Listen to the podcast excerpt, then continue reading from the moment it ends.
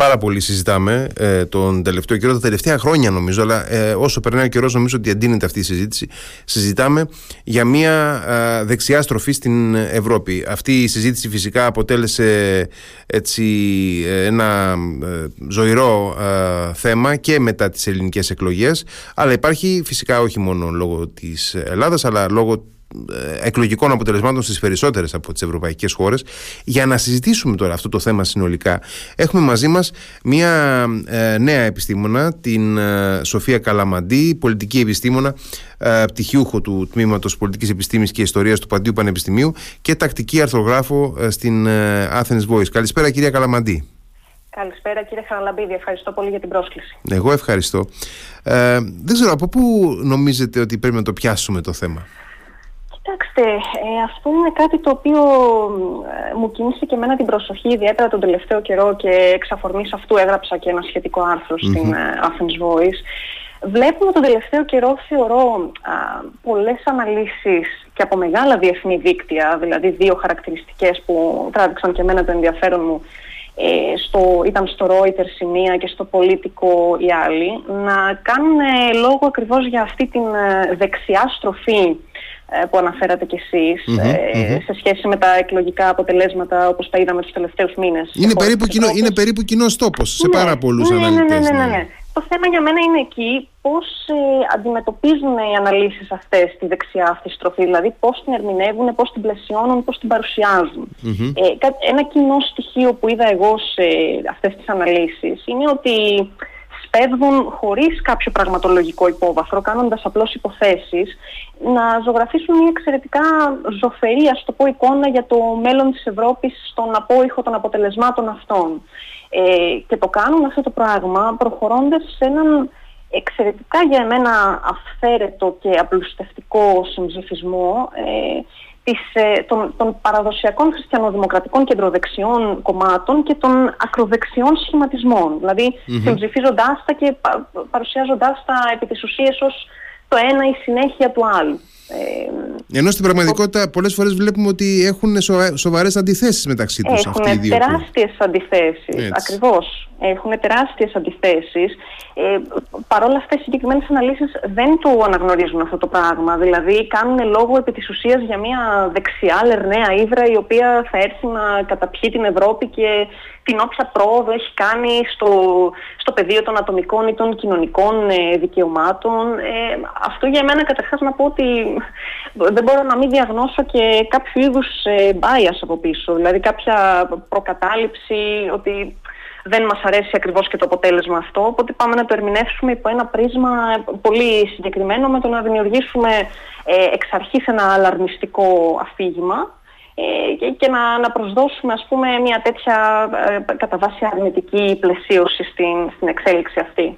Και αυτό είναι για εμένα μια πολύ λάθος αρχή ανάλυσης. Δηλαδή τα τελευταία χρόνια πράγματι είχαμε δει ότι οι κεντροδεξιοί σχηματισμοί, τα χριστιανοδημοκρατικά κόμματα είχαν πέσει και είχαμε περισσότερο την άνοδο των σοσιαλιστικών δυνάμεων, είχαμε αρκετές κυβερνήσεις συνεργασίας, με πολύ πρόσφατο το παράδειγμα της Γερμανίας που είναι σοσιαλιστές, φιλελεύθεροι και οικολόγοι. Είναι άλλο πράγμα να συζητάμε ότι αυτό το πράγμα φαίνεται να παρέρχεται και ότι τα χριστιανοδημοκρατικά κόμματα που παραδοσιακά είναι σε κυβερνητική τροχιά και διεκδικούν την εξουσία επανέρχονται στο προσκήνιο, και είναι εντελώς άλλο πράγμα να συσσωματώνουμε δύο πράγματα εντελώς διαφορετικά, που είναι το ακροδεξιό φαινόμενο και οι ακροδεξιοί σχηματισμοί και η κεντροδεξιά.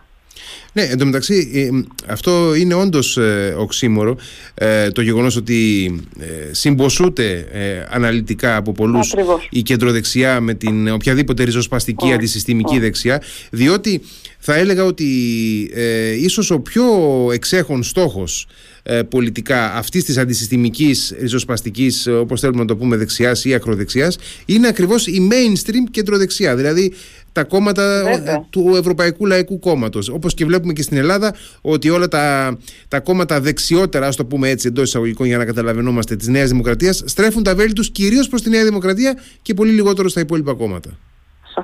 Σαφέστατα. Έχουμε μια καθαρά συγκρουσιακή σχέση μεταξύ των δύο στρατοπέδων, των δύο πεδίων αυτών.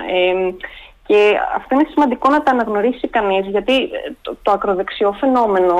Ξέρετε, το μελετάμε με τη χρήση πολύ συγκεκριμένων μεθοδολογικών και θεωρητικών εργαλείων μελέτης. Και αυτό είναι απαραίτητο να γίνεται, διότι αν δεν το απομονώσουμε σωστά το ακροδεξιό φαινόμενο, αν δεν το ορίσουμε σωστά και το συσσωματώνουμε μέσα από τέτοιες γενικεύσεις, ας πούμε, σε ένα ευρύτερο φάσμα που το λέμε δεξιά, δεν θα μπορέσουμε και να το ερμηνεύσουμε και να το κατανοήσουμε και δεν θα μπορέσουμε εν συνεχεία να αντιμετωπίσουμε και τα είτε ριζοσπαστικά είτε εξτρεμιστικά φαινόμενα και επεισόδια που πηγάζουν από αυτό.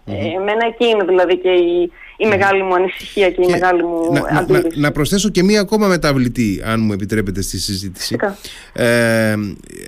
Εκφράζω επιφυλάξεις σταθερά για την αλόγιστη χρήση του όρου ακροδεξιός, ακροδεξιά κτλ.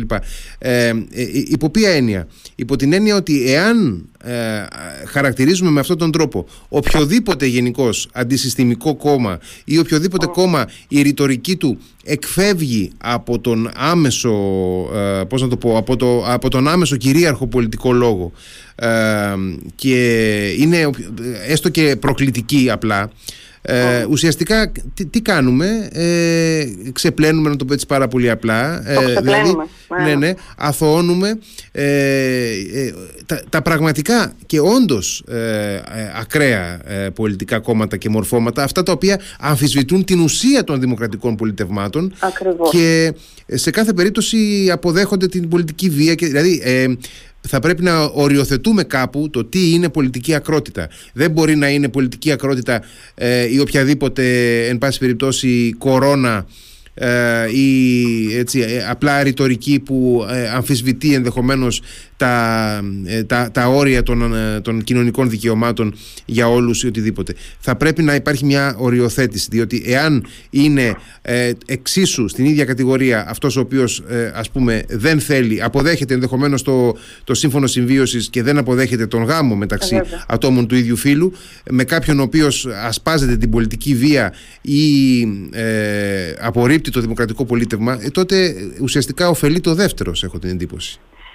Έχετε απόλυτο δίκιο και είναι ένα πολύ μεγάλο ζήτημα του δημοσίου διαλόγου αυτή η αλόγιστη χρήση προσδιορισμών, οι οποίες πολύ συχνά τείνουν να χρησιμοποιούνται ως ταμπέλες απονομιμοποίησης, να το πω έτσι, για να χτυπήσουμε τον απέναντι. Δηλαδή, δεν μας αρέσει η θέση που μας εκφράζει, θέλουμε να την χτυπήσουμε, δεν χτυπάμε, ας πούμε, τη θέση, πάμε και χτυπάμε ad hominem και του φοράμε την ταμπέλα ακροδεξιός, και είναι αυτή μια στρατηγική που χρησιμοποιείται πάρα πολύ. Δηλαδή, το είδαμε και στο δικό μας, θεωρώ, πεδίο δημοσίου διαλόγου στην Ελλάδα. Ακούσαμε να γίνεται λόγος για ορμπανισμούς, το οποίο είναι μια πάρα πολύ βαριά έκφραση να τη χρησιμοποιεί κανείς και να συνειδητοποιήσει τι συνεπάγεται να μιλάμε για ορμπανισμό, να συνειδητοποιήσει το πόσο βαθιά αυταρχικές και αντιφιλελεύθερες είναι αυτές οι τάσεις που βλέπουμε σε χώρες όπως είναι η Ουγγαρία ή η Πολωνία. Και χρησιμοποιήθηκαν, για παράδειγμα, για να χτυπήσουν τον Κυριάκο Μητσοτάκη, ο οποίος λίγες εβδομάδες μετά τις εκλογές βγήκε σε μεγάλο μέσο και μίλησε υπέρ του γάμου των ομοφυλοφίλων και ότι είναι στην ατζέντα της κυβέρνησης και τα σχετικά. Θέλω να πω, είναι πολύ μεγάλο ζήτημα ότι πετάμε έτσι ταμπέλες οι οποίες ακούγονται τρομακτικές, οι οποίες όμως στην πραγματικότητα κάνουν αυτό ακριβώς που λέτε, αποδυναμώνουν το τι σημαίνει πραγματικά κάτι το αυταρχικό, ακροδεξιό, εξτρεμιστικό και πάει λέγοντας. Ακριβώς, διότι ακόμα και στη Βουλή που βλέπουμε τώρα να έχουν μπει διάφορα κόμματα. Μικρά, εν πάση περιπτώσει, τα οποία μπήκαν λόγω μιας ευρύτερης πολιτικής ατμόσφαιρας η οποία επικράτησε. Εάν θεωρήσουμε ότι όλα αυτά τα κόμματα είναι ένα και το αυτό και δεν μπορέσουμε να δούμε έστω και μεταξύ αυτών των κομμάτων που μπορεί να μας είναι αντιπαθή, είναι άλλο θέμα αυτό, δεν έχει σημασία εάν συμπαθούμε ή αντιπαθούμε ένα πολιτικό κόμμα, ίσα ίσα που θα έλεγα ότι όταν το αντιπαθούμε πρέπει να είμαστε ακόμα πιο προσεκτικοί στην ανάλυση του ως πολιτικό φαινόμενο και ως πολιτική οντότητα, γιατί τότε μόνο μπορούμε να το καταλάβουμε κανονικά. Βέβαια, και πρέπει να το δούμε και στη δική μας περίπτωση. Δηλαδή, βλέπουμε ότι αυτή τη στιγμή έχουμε ένα ψηφιδωτό στη Βουλή ακροδεξιών σχηματισμών και βλέπουμε ότι πρόκειται για έναν πολυδιασπασμένο χώρο επί της ουσίας, δηλαδή ετερογενών κομμάτων που έχουν και διαφορετικά σημεία εκκίνησης. Δηλαδή, μπορεί να είναι η συνωμοσιολογία, μπορεί να είναι ο χριστιανικός φονταμενταλισμός κατά μία εκδοχή του, μπορεί να είναι ο εθνικισμός. αυτά δεν πρέπει να τα αντιμετωπίζουμε όλα σαν να είναι ακριβώς ένα σώμα. Δηλαδή πρέπει να κατανοήσουμε ποιοι ήταν οι μοχλοί κινητοποίησης για την κάθε ομάδα ψηφοφόρων αυτού του σχηματισμού. Αν τα αντιμετωπίζουμε και όλα ως ένα, εν τέλει οθούμε και σε κάποια συσσωμάτωση όλων αυτών των δυνάμεων. Βέβαια, μπορεί και να τις ευνοούμε κατά αυτόν τον τρόπο και να καταλήξουμε μετά να έχουμε ένα μέγα ακροδεξιό κόμμα, το οποίο μόνο του πιάνει 15%. Ακριβώς. Δεν είναι το ίδιο να έχουμε τρία κόμματα του 3 ή 4% με ένα κόμμα το οποίο θα είναι του 12%. Δηλαδή εκεί θα αλλάξουν τελείως οι συσχετισμοί. Νομίζω ότι αυτά είναι βασικές διακρίσεις που δυστυχώς πολλά μέσα ενημέρωσης και οι αναλυτές δεν τις κάνουν συχνά. Όχι. Τους ενδιαφέρει, θεωρώ, ορισμένες φορές δυστυχώς περισσότερο το να φτιάξουν έτσι ένα αφήγημα το οποίο θα είναι εντυπωσιακό, θα προβοκάρει, θα ακουστεί τρομακτικό, παρά να πάνε λίγο πιο βαθιά στην ουσία του ζητήματος. Γιατί αυτά τα ζητήματα τα βλέπουμε και σε λίγο, πρέπει να τα βλέπουμε και σε λίγο μακρό χρόνο, θεωρώ εγώ. Δηλαδή να κατανοήσουμε λίγο σε βάθος χρόνου και τη ρητορική τους και πώς απηχεί αυτή η ρητορική στους ψηφοφόρους. Το άρθρο σας τώρα θέτει και μια σειρά από πολύ ενδιαφέροντα θέματα. Καταρχάς, να πω ότι είναι και δική μου διάχυτη εντύπωση ότι έχουμε συνολικά ένα ζήτημα, τουλάχιστον στην Ελλάδα, με τους ορισμούς και τους ορισμούς των πολιτικών χώρων και των ιδεών κτλ. Αλλά, εν πάση περιπτώσει, αυτό δεν πρόκειται να το λύσουμε τώρα, αλλά υφίσταται πάντως. Αλλά απ' την άλλη αναφέρεστε σε ευρύτερους πολιτικούς χώρους, ιδεολογικούς χώρους, όπως ο φιλελευθερισμός, ο συντηρητισμός, τους οποίους επίσης κακοποιούμε στην Ελλάδα. Ας πούμε, ζούμε σε μια χώρα όπου ο συντηρητισμός θεωρείται κάτι απριόρι κακό και δεν εκπροσωπείται πολιτικά ουσιαστικά. Δηλαδή η Νέα Δημοκρατία, για παράδειγμα, από τότε που έχει συγκροτηθεί εδώ και σχεδόν 50 χρόνια, αποφεύγει να χρησιμοποιεί τον όρο συντηρητικό κόμμα. Δεν λέει ποτέ είμαι ένα συντηρητικό. Ενώ εάν δούμε τα ευρωπαϊκά μέσα ενημέρωσης, όλοι λένε ο ηγέτης των συντηρητικών στην Ελλάδα, Κυριάκος Μητσοτάκης, ή το συντηρητικό κόμμα κέρδισε στις ελληνικές εκλογές. Διότι είναι γνωστό ότι τα κόμματα που ανήκουν στο Ευρωπαϊκό Λαϊκό Κόμμα είναι τα ευρωπαϊκά συντηρητικά κόμματα ή ευρωπαϊκά λαϊκά κόμματα. Στην Ελλάδα έχουμε ένα συνολικό πρόβλημα να αποδεχτούμε και να χρησιμοποιούμε με λειτουργικό τρόπο βασικούς όρους και ορισμούς. Έχετε πάρα πολύ δίκιο σε αυτό και ειδικά για την περίπτωση του συντηρητισμού θεωρώ ότι είναι ίσως και το πιο χαρακτηριστικό παράδειγμα. Δηλαδή τόσο πολύ που, όπως λέτε κι εσείς, και το ίδιο το κατεξοχήν, ας πούμε, που θα έπρεπε να αυτοπροσδιορίζεται ως ένα συντηρητικό κεντροδεξιό κόμμα, όπως συμβαίνει στις υπόλοιπες χώρες με τα κόμματα που ανήκουν στην ίδια ομάδα, αποφεύγει να το κάνει. Αυτό για μένα είναι πρόβλημα και έχει να κάνει με το ότι δεν έχει κατανοηθεί το πραγματικό νόημα του συντηρητισμού στην Ελλάδα. Δεν έχει περάσει δηλαδή καθόλου ως πολιτική παράδοση, ούτε καν στη βιβλιογραφία. Δηλαδή και στην ελληνική βιβλιογραφία, αν ψάξει κανείς, θα βρει πάρα πολύ υλικό για τον μαρξισμό, τον μεταμαρξισμό, την κριτική θεωρία, τη σχολή της Φραγκφούρτης. Θα βρει ελάχιστα πράγματα για τον συντηρητισμό, με εξαίρεση κάποιες πολύ καλές εκδόσεις των τελευταίων ετών.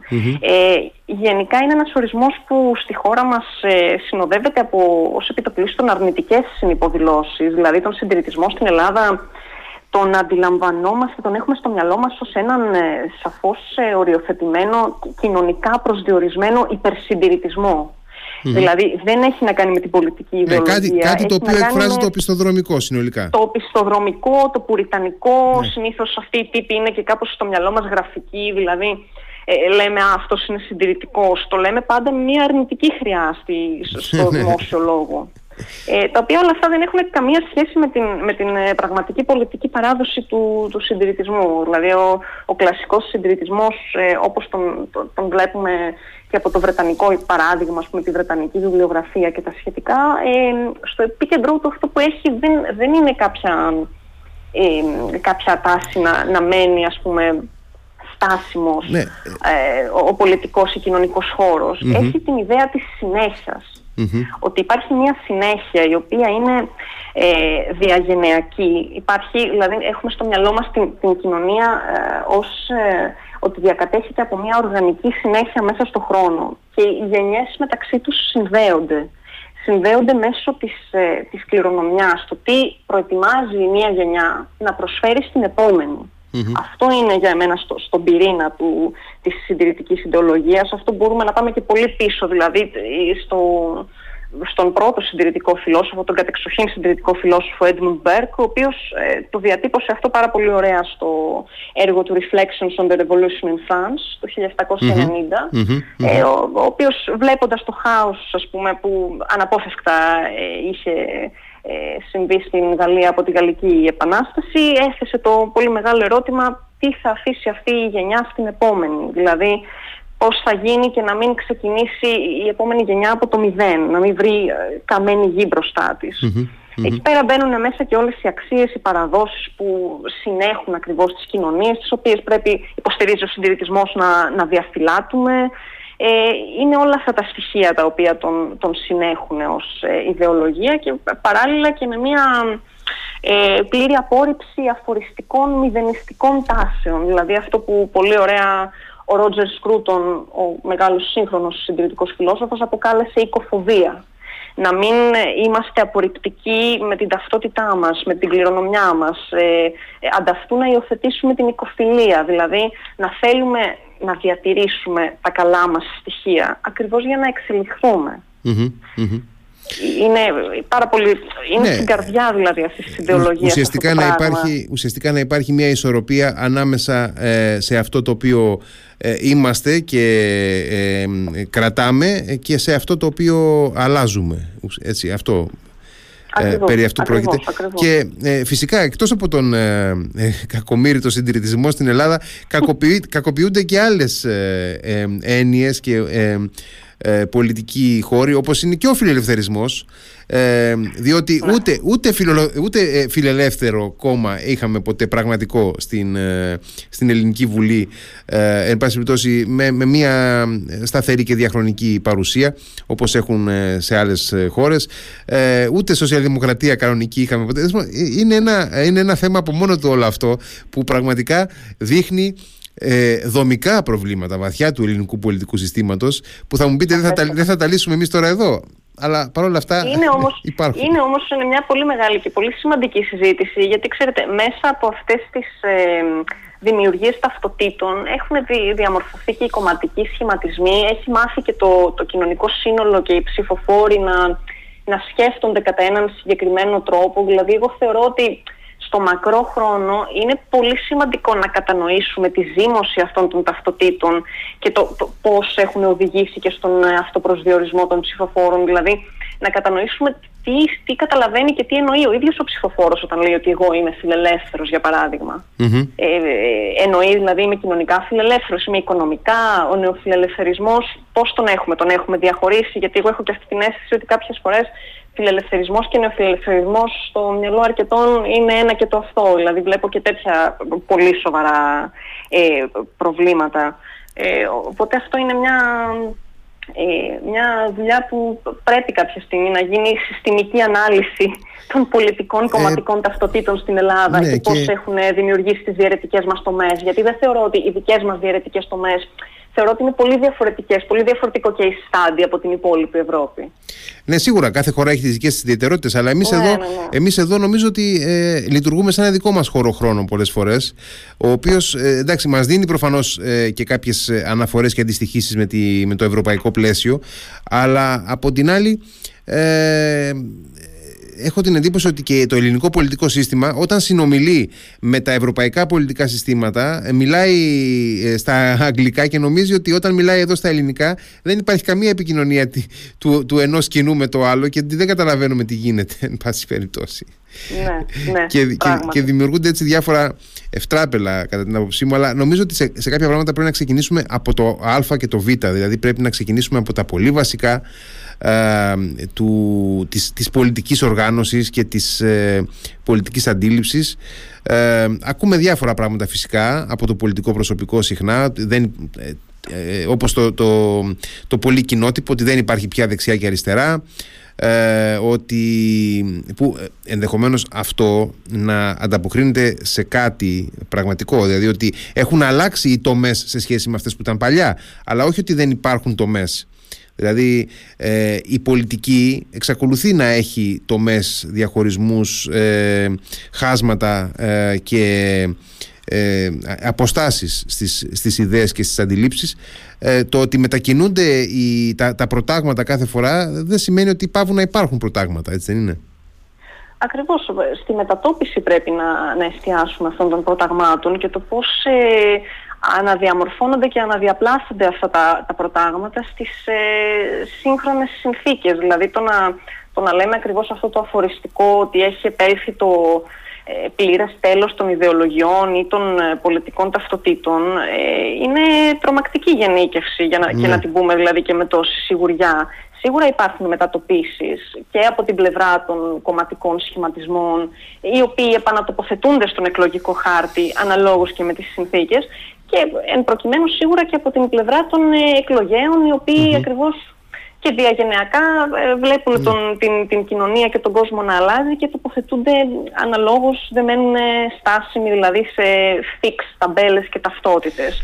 Αλλά το να πούμε σε καμία περίπτωση, το να πούμε ότι έχουμε τελειώσει με αυτές τις ταυτότητες, ακόμα και με τις παραδοσιακές, αριστερά-δεξιά, είναι πάρα πολύ νωρίς να το... Ναι, και είναι και λίγο ευτράπελο, αν μου επιτρέπετε, γιατί ζούμε σε μια εποχή που θριαμβεύουν οι ταυτότητες, όλοι διεκδικούν και αναζητούν ταυτότητες και αναπτύσσουν νέες ταυτότητες, οπότε, εντάξει, είναι λίγο, εν πάση περιπτώσει, περίεργο και οξύμορο να καταδικάζουμε τις γνωστές και παραδοσιακές ταυτότητες, οι οποίες εν πολλοίς αντιπροσωπεύουν και τους περισσότερους ανθρώπους. Δηλαδή, εάν βγούμε και ρωτήσουμε 100 ανθρώπους, να το πω έτσι πάρα πολύ τέλος πάντων απλοϊκά, αλλά εάν βγούμε και ρωτήσουμε 100-1000 ανθρώπους στον δρόμο, πολιτικά τι είσαι, οι περισσότεροι θα μας πούνε δεξιός, αριστερός.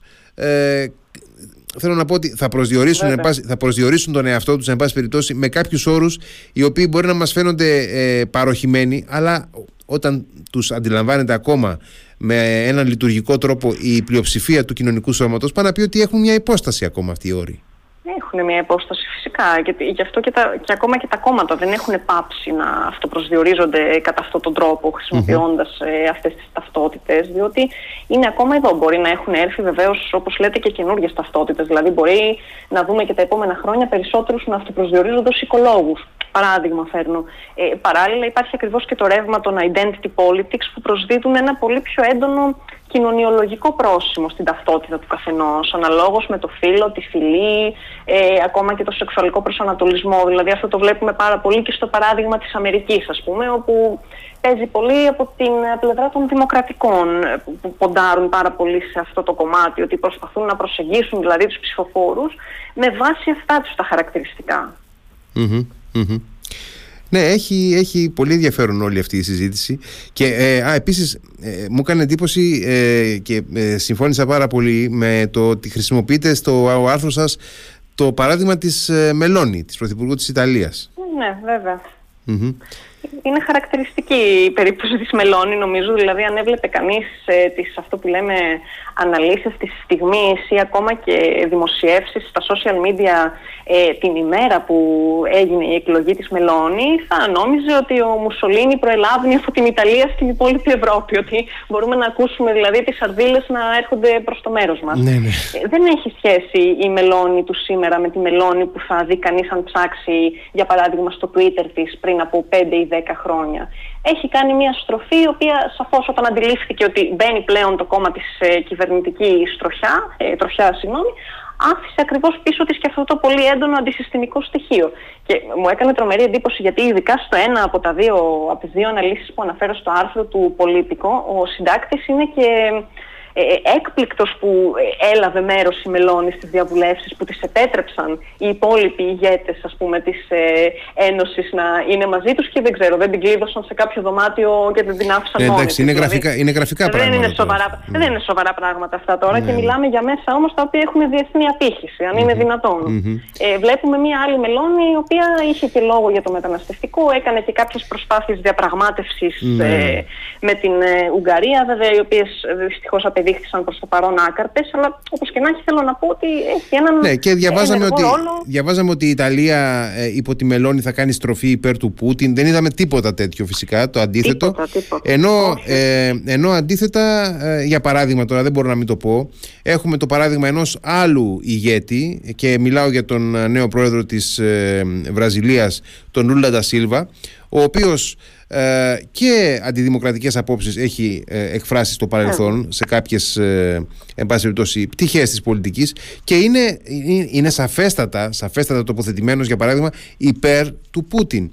Και εάν δούμε τα διεθνή μέσα ενημέρωσης, τα περισσότερα, τα πιο mainstream εν πάση περιπτώσει, δεν του ασκείται κριτική, ούτε καν και όταν κάνει δηλώσεις ξεκάθαρα υπέρ του Πούτιν ή δηλώσεις οι οποίες προτείνουν η Ουκρανία, για παράδειγμα, να δεχτεί κάποιον ακροτηριασμό προκειμένου να υπογραφεί μια συνθήκη ειρήνης. Θέλω να πω ότι υπάρχει μια αρκετά επιλεκτική αντίληψη και αντιμετώπιση πολλές φορές και από εμάς, από τα μέσα ενημέρωσης, η οποία δεν βοηθά συνολικά σε μια νηφάλια αποτίμηση των πολιτικών μεγεθών, και ενδεχομένως αυτές οι επιλογές να υποσκάπτουν και το κύρος των μέσων ενημέρωσης και να σπρώχνουν ένα κομμάτι του κόσμου σε εναλλακτικά και εξαιρετικά αμφίβολης ποιότητας πηγές ενημέρωσης, Ναι, είναι κομμάτι αυτό των τάσεων, του αντισυστημισμού, ο ρόλος των μίντια, σίγουρα. Και έχει να κάνει ακριβώς και με αυτό που λέτε, ότι πολλές φορές και πολλά μίντια επιλέγουν να μεροληπτούν αναλόγως και με τις δικές τους ιδεολογικές ή πολιτικές τοποθετήσεις, και να δίνουν ακριβώς ένα πάτημα σε ψηφοφόρους να απορρίψουν και αυτά ως mainstream media, και αλλά και τους mainstream κομματικούς σχηματισμούς. Δηλαδή το μεγάλο πρόβλημα για μένα ακριβώς, και το οποίο δεν το θίγουν οι αναλύσεις που μιλάνε έτσι με τέτοιο τρόπο για τη δεξιά στροφή, είναι ακριβώς η αντισυστημική στροφή που πρέπει να μας ανησυχεί, με παραδείγματα ακριβώς όπως του Λούλα, που δεν έχει φάει ούτε το μισό μηντιακό ξύλο από αυτό που έχει φάει η Μελόνι. Ναι, και αυτή η αντισυστημική στροφή έχει άλλοτε ένα δεξιόστροφο πρόσημο και άλλοτε ένα αριστερόστροφο. Θέλω να πω ότι δεν είναι. Έτσι. Βέβαια. Και στην Ελλάδα, ναι, δεν το συζητώ. Έτσι. Στην Ελλάδα αυτό δεν το αγγίζουμε καθόλου. Καθόλου δηλαδή, δεν το αγγίζουμε. Ασχολούμαστε με την αντισυστημική στροφή, με τη ριζοσπαστικοποίηση και με τον λαϊκισμό, ο οποίος είναι το βασικό, ας πούμε, εργαλείο, η λαϊκιστική ρητορική των αντισυστημικών σχηματισμών που φτιάχνει αφηγήματα, αλλά το βλέπουμε μόνο δεξιόστροφα αυτό το πράγμα. Ναι, γιατί και δεν το συζητώ. Ναι. Όχι, απλά ήθελα να πω ότι με αυτόν τον τρόπο δεν εξηγείται γιατί η Μαρίν Λεπέν, ας πούμε, πανηγύριζε την εκλογή του Αλέξη Τσίπρα το 2015. Ακριβώς αυτό. Δηλαδή ασχολούμαστε με τον λαϊκισμό, και δεν το συζητώ ότι υπάρχει τεράστιο κομμάτι βιβλιογραφίας και ορθά που συνδέει το ακροδεξιό φαινόμενο με τον λαϊκισμό, από τον Κασμούντε που έχει τεράστια συμβολή σε αυτό το κομμάτι, μέχρι τον Hans-Georg Betz ή τον Golder. Αλλά αυτή είναι μία πλευρά. Πρέπει να ασχοληθούμε σοβαρά και με τον αριστερόστροφο λαϊκισμό. Δηλαδή, ο λαϊκισμός για εμένα είναι και ένας τρόπος πλαισίωσης και παρουσίασης και ερμηνείας του κοινωνικού συνόλου. Μπορούμε δηλαδή να έχουμε έναν λαϊκισμό εκ δεξιών που να βλέπει ακριβώς το κοινωνικό σύνολο με εθνοτικούς φιλετικούς όρους. Άρα, εκεί να έχουμε το έθνος ακριβώς, το οποίο απειλείται από εξωγενείς ομάδες, όπως είναι οι μετανάστες, και αυτός να είναι ένας exclusionary populism, ας πούμε, ένας λαϊκισμός που θέλει να αποκλείσει ομάδες από το υπόλοιπο κοινωνικό σύνολο. Την ίδια όμως στιγμή μπορούμε κάλλιστα να έχουμε έναν αριστερόστροφο λαϊκισμό, ο οποίος βλέπει το κοινωνικό σύνολο με κοινωνικά ταξικά κριτήρια, άρα εκεί έχουμε το λαό ως σκέπη, και εκεί συσσωματώνει όλο το κοινωνικό σύνολο σε έναν οργανισμό και τον τοποθετεί απέναντι στις ελίτ. Είτε αυτές είναι οι μηντιακές, είτε είναι βιομηχανικές, είτε είναι πολιτικές. Άρα μπορούμε την ίδια στιγμή να έχουμε ένα γερμανικό AfD, το οποίο έχει μια πάρα πολύ σκληρή αντιμεταναστευτική, ξενοφοβική, ρατσιστική ρητορική, και έναν Jean-Luc Mélenchon στη Γαλλία που λέει στους Γάλλους ότι βγείτε και σπάστε τα και κάψτε τα, γιατί το δικαιούστε, ό,τι είναι πολυτελές ή ιδιωτικό σας έχει κάνει κακό. Θέλω να πω, είναι δύο διαφορετικές όψεις, τις οποίες και ειδικά στην Ελλάδα δεν τις βλέπουμε με την ισορροπία που χρειάζεται, αντικρίζοντας και τις δύο πλευρές.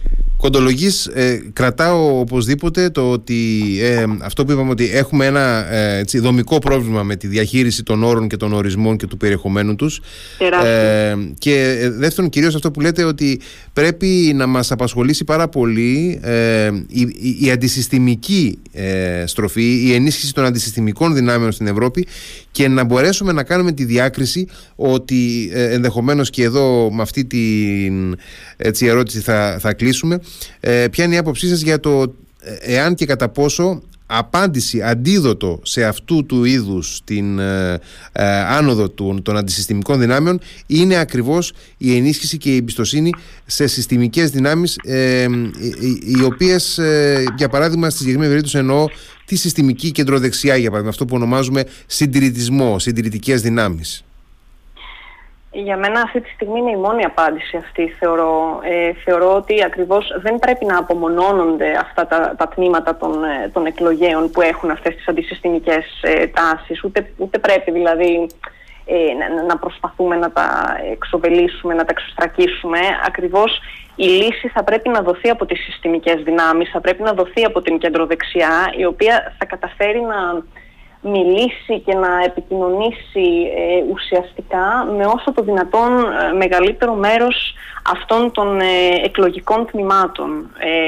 Δηλαδή δεν θεωρώ ότι η αντισυστημική στροφή μπορεί να επιληθεί με το να ακριβώς να ονοματίζουμε ότι δεν μας αρέσει, ότι μας κάνει να νιώθουμε άβολα ως αντισυστημικό, να το αφήνουμε να αυτοπεριθωριοποιηθεί κιόλας. Ακριβώς όπως είπαμε και με την χρήση ανάλογων media, γιατί αυτό το πράγμα λειτουργεί και σαν ένας κλειστός θύλακας, ξέρετε. Μπορεί να είναι, ας πούμε, αντισυστημικά μέσα, μπορεί να είναι ομάδες στα μέσα κοινωνικής δικτύωσης που γιγαντώνονται και αυτοτροφοδοτούνται. Επομένως, σαφέστατα, και δική μου εκτίμηση είναι ότι η απάντηση βρίσκεται στις συστημικές δυνάμεις, βρίσκεται στην κεντροδεξιά. Έχουμε αυτή τη στιγμή αυτή την αλλαγή στην Ευρώπη, να βλέπουμε περισσότερες κεντροδεξιές δυνάμεις να ανεβαίνουν. Είναι ακόμα βέβαια πολύ πρόσφατα τα εκλογικά αποτελέσματα, θα πρέπει να περιμένουμε, αλλά προς το παρόν θα έλεγα ότι αυτή θα είναι η ορθή πορεία. Κυρία Καλαμαντή, ευχαριστώ πάρα πολύ για τη συζήτηση που είχαμε. Εγώ σας ευχαριστώ πάρα πολύ, κύριε Χαραλαμπίδη, χαρά μου. Να είστε καλά, καλό βράδυ. Καλή συνέχεια, γεια σας. Γεια σας.